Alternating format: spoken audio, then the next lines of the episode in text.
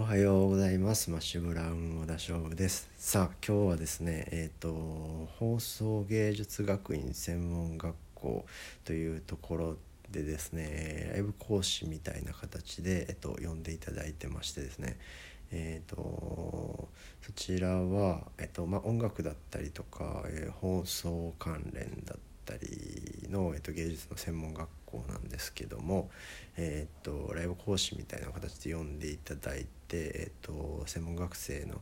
みんなと一緒にですね、えー、リハーサルから、えー、ライブの流れをですね一緒にやるというのに、えー、と呼んでいただいてます。で、えー、と今回で、えー、3回目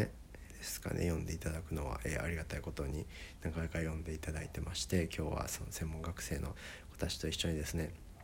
えー、一緒にリハーサルから、えー、ライブライブ終わって撤収までの流れを、えー、一緒にやりたいと思います。はい、ということでですね今日は学生時代にはまるにお金を使った方がいいというテーマでお話ししたいと思います。えー、結論から言いますとこれは、えー、本ですね。あのライフネット生命の、えーと、創設者なのかな？あの出口さんっていう方がいまして出口春明さんですね。この方僕、えーと、めちゃめちゃ好きでですね。結構いろんな本を出されてるんですけど、えー、僕出口さんの本を結構読んだりするんですけど、えー、この方がよく言う言葉でですね、えーまあ、人が成長するのは、えー、本人旅の3つだっていうのを言ってまして、まあ、まさにその通りだなととても思うんですけど、えー、と順番に説明すると、まあえー、と本っていうのはですね、まあえー、と想像の通り本を読むことですね。で、えー、と人っていうのは、えー、人に会う人と話す、まあ、いろんな人に会っていろんな人と話したりですね、えー、と人と、えー、関わるっていうことですね。で、えー、と最後の旅っていうのが、まあ、旅っていうのはですねうんとまあ、旅行とかもなんですけど旅行っていうよりも、えっと、この方のニュアンスとしてはですね、まあ、現場に出向くというか、えっと、実際に自分で、えー、足を運んで、えっと、体験するというようなニュアンスで使ってますね。もちろん旅行もですね、えっと、科学的にねとてもよくってあの僕も、えっと、定期的に旅行に行くというか旅行どっか遠くに行くのがとても好きで、えー、去年も一人でシンガポールに行ったりとか、えー、去年末してみたんですけどもあのこれ科学的にも結構正しくて、えっと、旅行というかですね異文化に触れるとですねクリエイティビティが、えー、向上するっていうのはですねかなり科学的に、証明されてるのでですね、まあ、音楽やってたりなんか芸術とか、えー何かを作るっていう職業をしている方はですねあのまあ国内でも、えー、もちろんいいと思いますし海外だとかそういう異文化に触れるとですねクリエイティビティが上がるっていうのは証明されてるので、えー、とてもいいと思います。え、さあこの3つの中でもですね僕個人的に一番コスパがいいなと思ってているのは本ですね。えーと、どういうことかと言いますとあの、まあ、例えば想像してもらったら、えー、あれなんですけど今目指してる目標が例えばあったとしてでですね、まあ、どうしようかなじゃあ、うんまあ、総理大臣になりたいというとても大きな、えー、目標にしたいと思いますね。で今から考えるとまあまあほとんどの人がそこには届かないというか、え、無理だろうなと思うんですけど、まあ、例えばですね今回の人生を、えー、一旦、えー、まあどういう形でか、えー、年取って80歳ぐらいまで生きて、えー、と終えたとしてですねその記憶を引き継いだままもう一回、えっと、生まれ変わって、えっと、赤ちゃんの状態で生まれ変わるとしますね。で、えっと、記憶は全部残ってます。で次のね2週目の人生ということで、えー、とまあ、今度は会社経営者としての人生を過ごして、えっと、人生を終えました。そしてその記憶も、えっと、残したまままた次の人生にいたとして次はスポーツ選手、えー、次はミュージシャン次は、えー、普通に会社に属して家庭を築いただとかですねいろんな人生をこう経験して全ての記憶を持った上でですねまた生まれ変わった場合、えー、と正直何でもできる気がしませんか？というかもちろん他の人よりはかなりアドバンテージがありますよね。っていうのが、えー、できるのかそれに近いのが本だと思っていて、えー、本っていうのはですねまあ、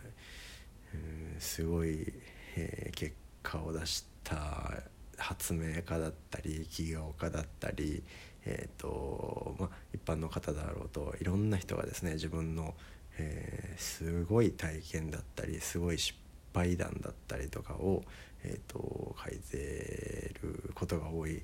んですね。でそういうのを読むことによってまあ、うん、簡易版ですけどお手軽に1時間2時間でその人の人生経験したことがですね吸収できるという、